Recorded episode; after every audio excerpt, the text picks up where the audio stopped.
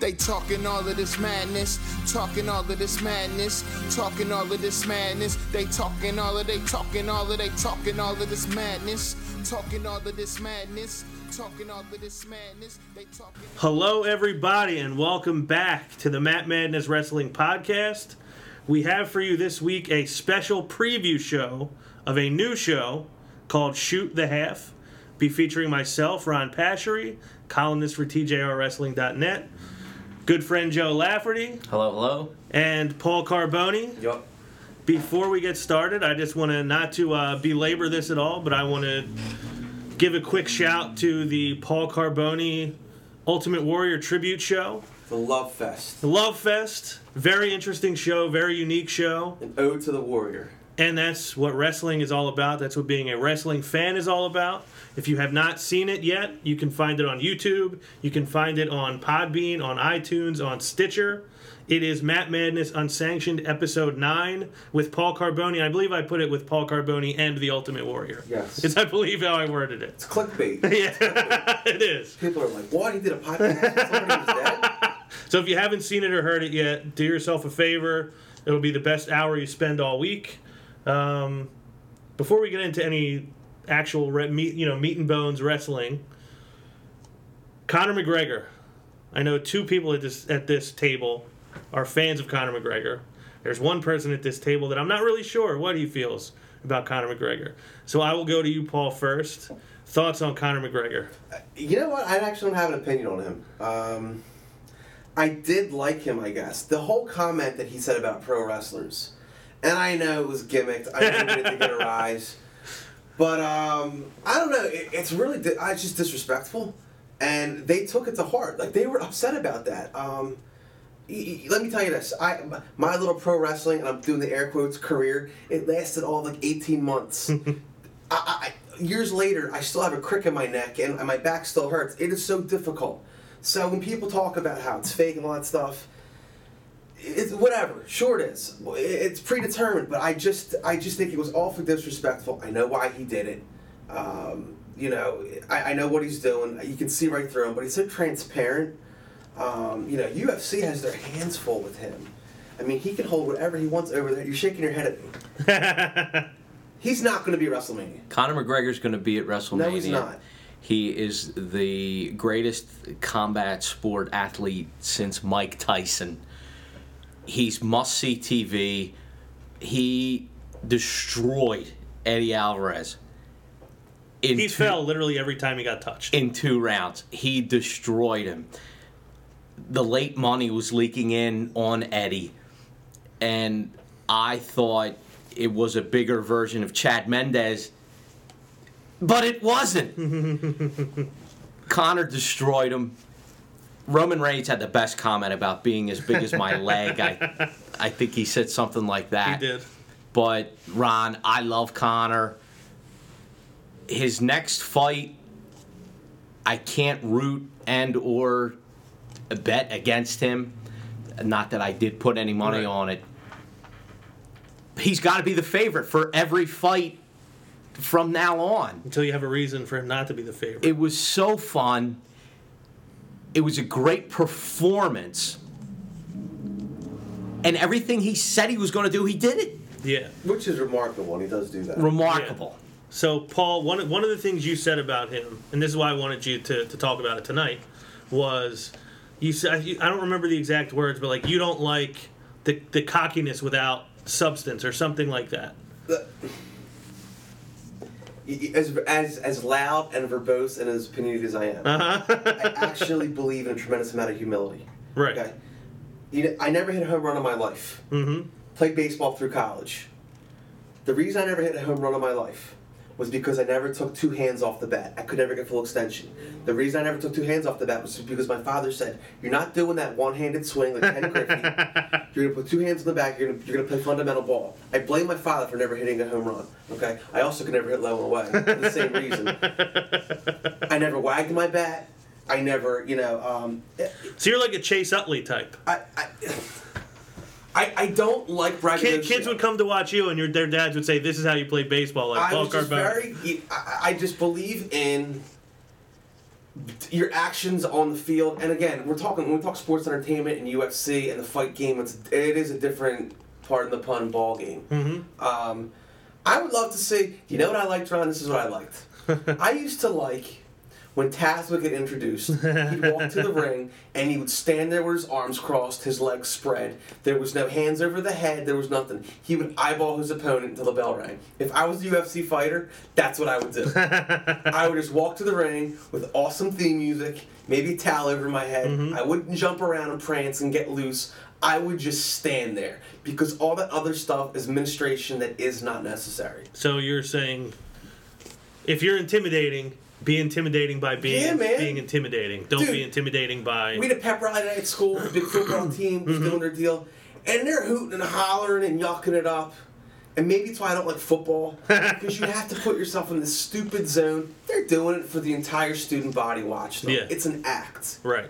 What are you doing behind closed doors? Anyway, I don't know. I just think, how awesome would it be? You're laughing at me again. if Conor McGregor just didn't say anything, just went out and just like whooped ass without talking about it and just did it that way. So He walks quietly to the ring. yeah, I'm I'm glad you put it that way though, because if he did do that, he'd probably be record wise the same as what he is, but he might I not think be he would. he wouldn't be a two division champion. No. He's a two division champion because he talks and because he gets eyeballs on him and he raises eyebrows But, and but Ron, everybody thinks they have to be a heel. I'm going to give you two words George St. Pierre. Right. Geor- Now, George St. Pierre was, at his time, I used to call him the Michael Jordan of MMA. Yes. There was nobody else like him. And he's a total Um, baby face in is. the world of UFC. But it's hard to be a baby face in that sport. He comes back and wants to fight in Canada. They're going to break records. And for Con- you're right, but for Conor, it's natural. And here, here's why I do like Conor, because as much as he talks the way he talks, he puts people down. Like his, you know, I did a lot of talking backstage. I'm gonna take this time to apologize to absolutely Yeah, nobody. that was good. That was awesome. But what I Wrestling- yeah, stick, but what I love about him is there is a lot of depth to him. He's a guy who he says, "This isn't talent. I'm not in here because of talent. I'm in here because I'm obsessed and I work harder than anybody. Like I know I can do this. I put my best foot forward every day." And then his quote is, "If you're you're either winning or you're learning." So he lost to Nate Diaz, and he actually applied everything that happened in that fight to his career, and then he came back and won the next time. Then he comes back against Eddie Alvarez, and he's even better than he was then.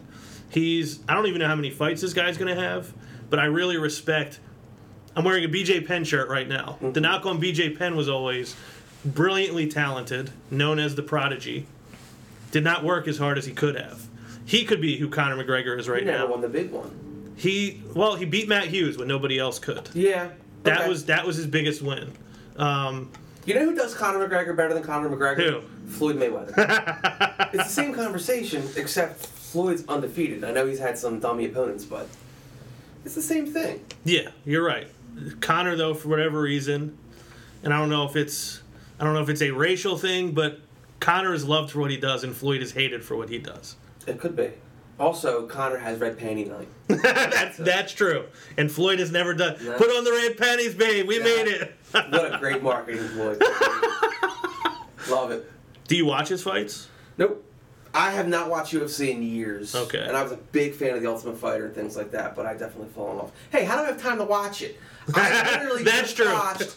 You ready for this? Since Sunday morning. Okay? Father, full time worker, I just watched 12 hours of pro wrestling in, what, three days? Yeah, that's a lot. I don't have time, Ron. You're right. I don't have time to sleep. I woke, I woke up today at 5 a.m.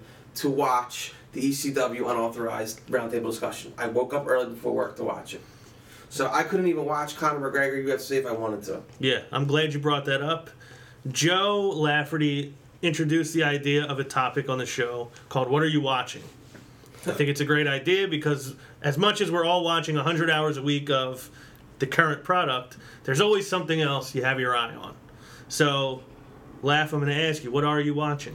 The ECW show that Paul just mentioned was awesome. what a great show. I wanted more. I felt that it was quick, almost rushed, and then shut down at the end.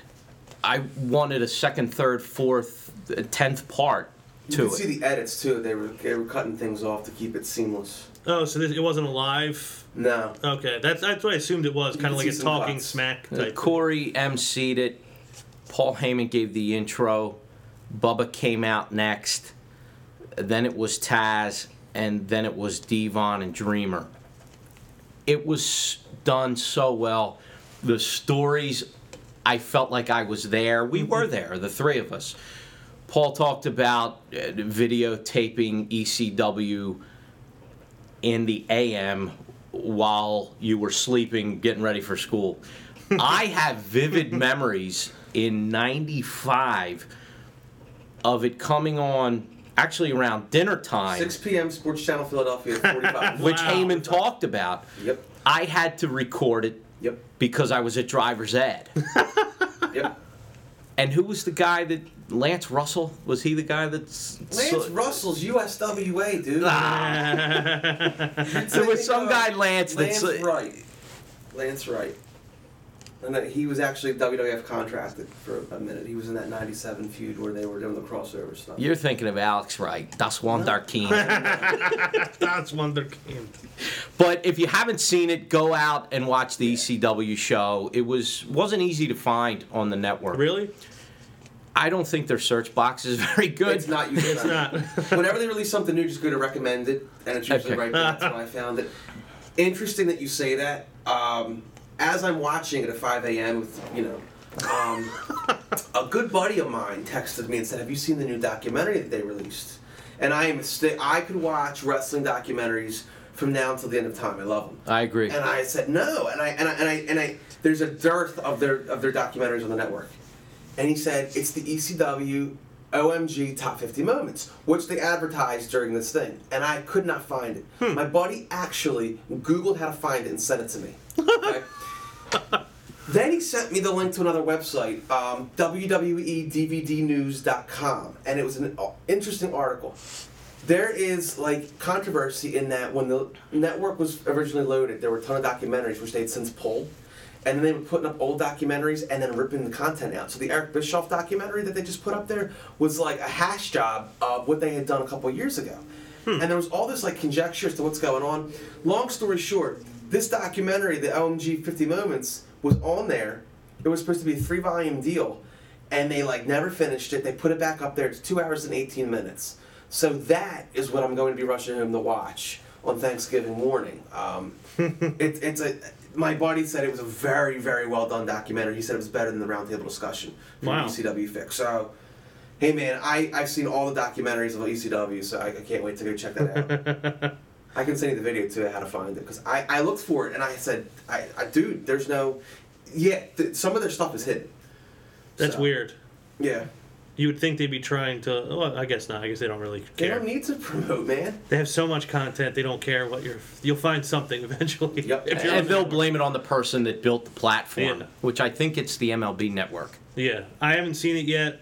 Uh, I broke my MacBook last night, which is why we don't have video tonight. Ron, get your popcorn ready. it's that good. it's that good. I might watch it again tonight. I heard Dreamer was even getting emotional Duh. on the show. You don't say. and, and you know what? They did a close up and Paul was crying, and it wasn't. Paulie and. Dreamer were crying, yeah. And I mean, and, and Dreamer didn't say this, but I was thinking it like. He said that ECW gave him everything. Yeah, he met his wife in ECW. He has his twins, who, by the way, here's your FYI for the day. his twins were on The Sopranos. Really? His twin daughters, yeah. They were, oh man, I forget which character. I want to say Tony Soprano's brother-in-law, and I forget his name. But they had twin daughters, and they were dreamers, real life little Hmm. girls.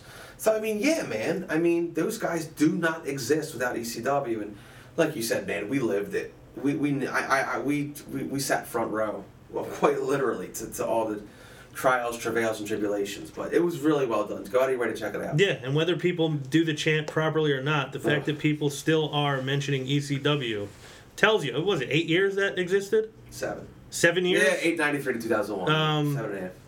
Yeah, so between seven and eight years it existed, and now what? 15 years later, people still care about it. Yep. It still resonates with people. And at that table, there was a brotherhood. They enjoyed telling their stories. They were laughing, crying. It was great.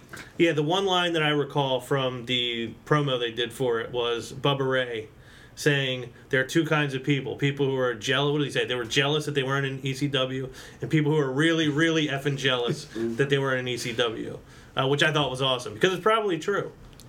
Bubba, Like, that was Bubba gives great insight. It's done very well. He does. Uh, is there anything else you're watching? There's two. There's two other things I wanted to mention, and uh, Bubba's one of them. That barely legal. Uh, we we videotaped. We recorded the ECW shows. we went down to the famous arena, and when that pay per view finally happened, I was proud and I felt to be a part of it. The Dudleys against the Eliminators. I love that match. uh, Alexa Bliss does that uh, spinning Twisted body, Bliss? the twisted Yeah. body press now off the top. The Eliminators did that in sync, and the, the emotion, the spots. I watch that match a lot. I watch that match a lot. Go back and, and give Barely Legal a, a, another look. It's definitely worth it. And the third thing is Angle and Taz. Rumble 2000. Yeah, Uh, Was that that early? it was Royal Rumble 2000. Huh. He signed in September '99 because he lost the title in the three-way to Masato Tanaka and uh, Mike Awesome at the Anarchy Rules. And they Do you remember the date? and lost September 1st. Taz's entrance I, entrance off on that. I probably am. has been mentioned with the towel.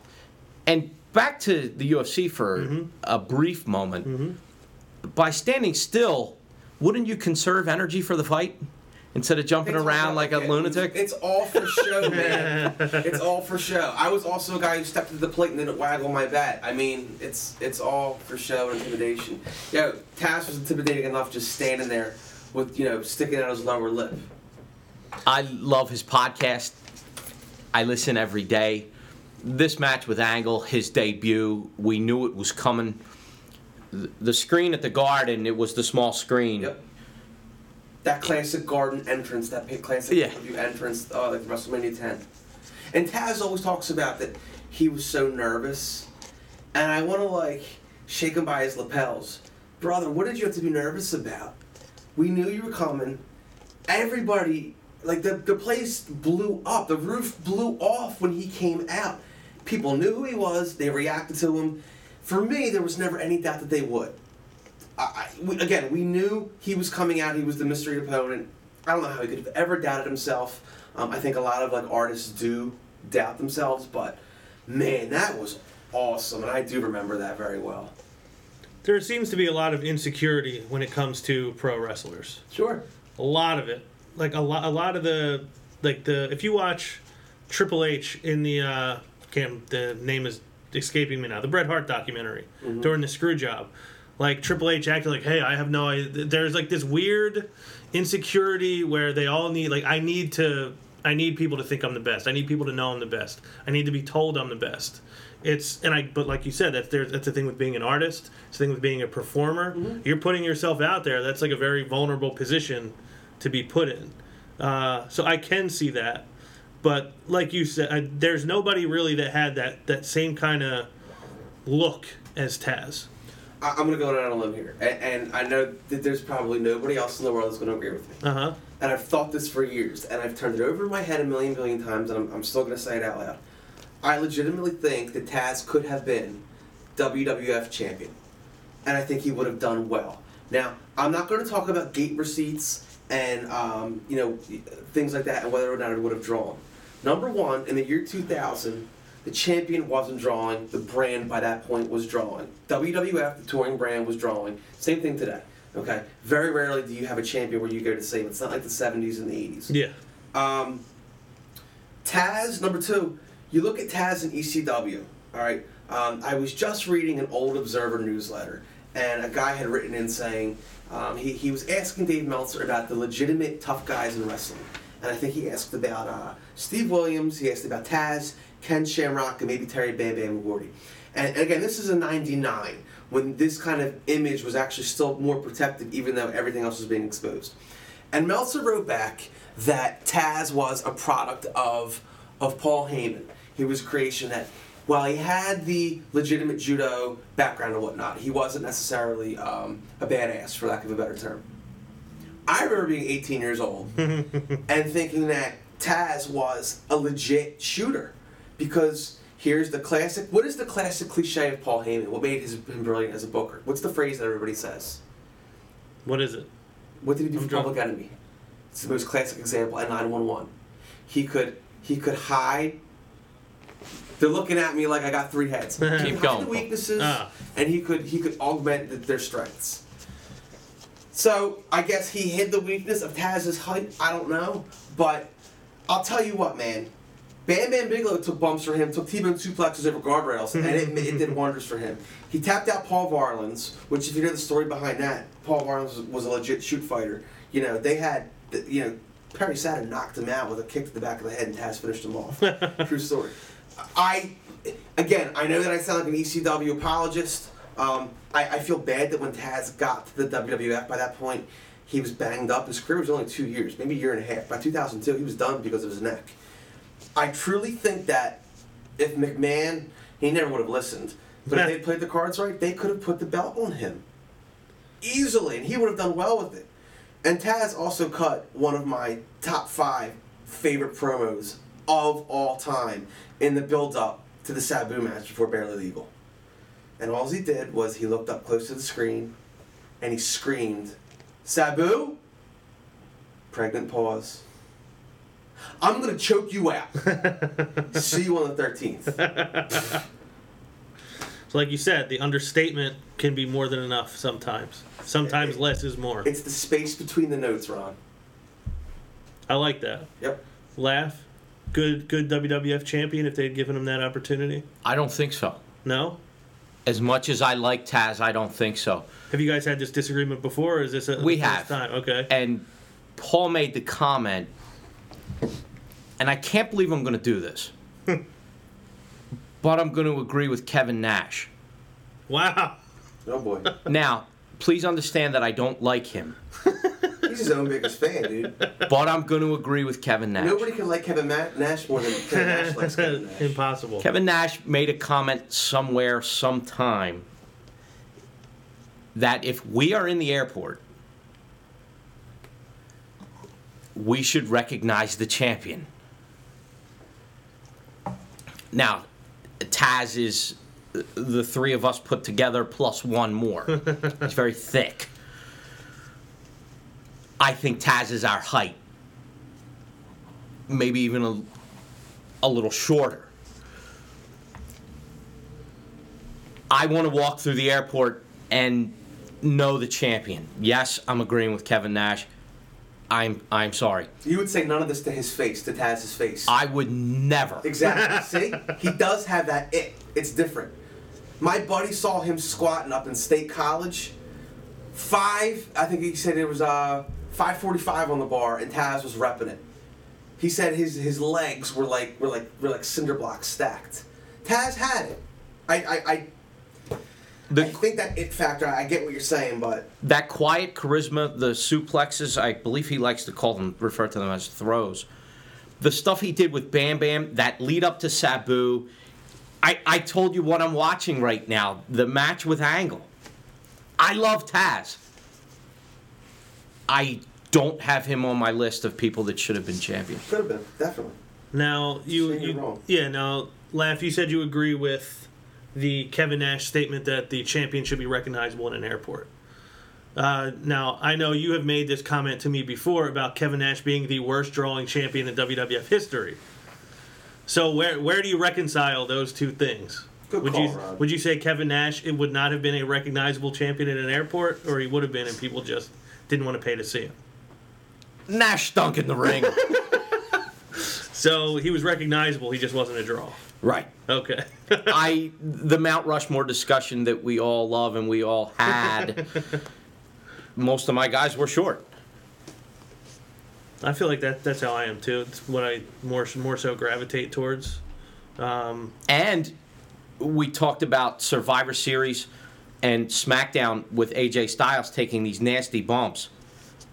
I've noticed lately, I've caught myself, wow, look how short he is. I've noticed it, and I'm noticing it now more than ever. You, you just talked about the greatness of, you know, mid 90s ECW and was on Sports Channel Philadelphia. Don't you remember those Taz pro. Even the evolution from Tasmaniac to Taz, when he broke his neck, he comes back, he does commentary with Joey Styles, big fat lipper in, Peter Senerchia, totally changes the gimmick like like that. You, how can you say that now, having seen his full body of work? He he was so good. I couldn't wait for the match with Sabu. I love his stuff. I don't have him on that list of WWE champions. Okay. Look, look, Hunter never would have bumped for him like he should have. Let's just put it out there. But uh, I think, you know, with the marketing genius that is Vince McMahon, it could have worked. Vince McMahon also had booked Rey Mysterio's world title loss before he even put the strap on him in 06. So, Another thing to, to your point earlier that WWF was drawing, not necessarily the champion. Exactly. That if there was ever a time to take a chance on an unconventional champion, that was the time Austin because was that injured. wouldn't have yeah. That wouldn't have made as much of a difference at that time. There was um, a SmackDown taping in Philadelphia, and I was trying to get things straight in my head on my way over here. I can't remember if it was 99 or 2000. And I want to say the match was Tommy Dreamer versus Triple H.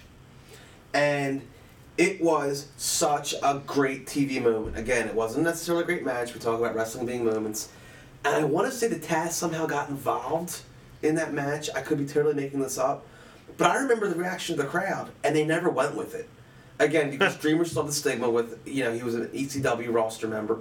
Um, it, you know, it's great. They romanticize ECW when they want, but they're always very quick to kind of be like, well, remember, it was only ECW when, you know, people start to put it over as Yeah. something that heavily influenced the WWE product. Mhm. They, they, you know, uh, to, to loop to loop it all back, if I may, to the roundtable discussion with ECW, the gentlemen at that table, I give them more credit for the Attitude Era Oh, definitely. than Michaels, Austin, or Bischoff. Yeah, you've said that for a while. Right. You believe that. And I don't there's really not even much of an argument against it. Nope. Um, we have a couple minutes left. Last thing I want to get to, and this is kind of a thing I bring up a lot. We talked before the show about the bump AJ Styles took at Survivor Series with Braun Strowman. The bump he took off the ladder going outside the ring and on the ring apron.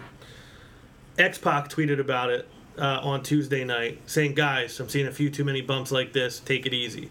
And I, almost on a weekly basis, am on this show ranting about the Michinoku driver and things like that, where a guy's the back of a guy's head and neck are put directly in danger. For a company that is so conscious about concussions and neck injuries with the the the, the run of them they've had over their history, it amazes me that the curb stomp would be outlawed and moves like that are allowed. Sometimes I don't know. Do, do you guys agree with me that a lot of these bumps, the head, the neck, are way too exposed? The Michinoku driver, when done properly, is just a fat, a f- uh, flat back bump.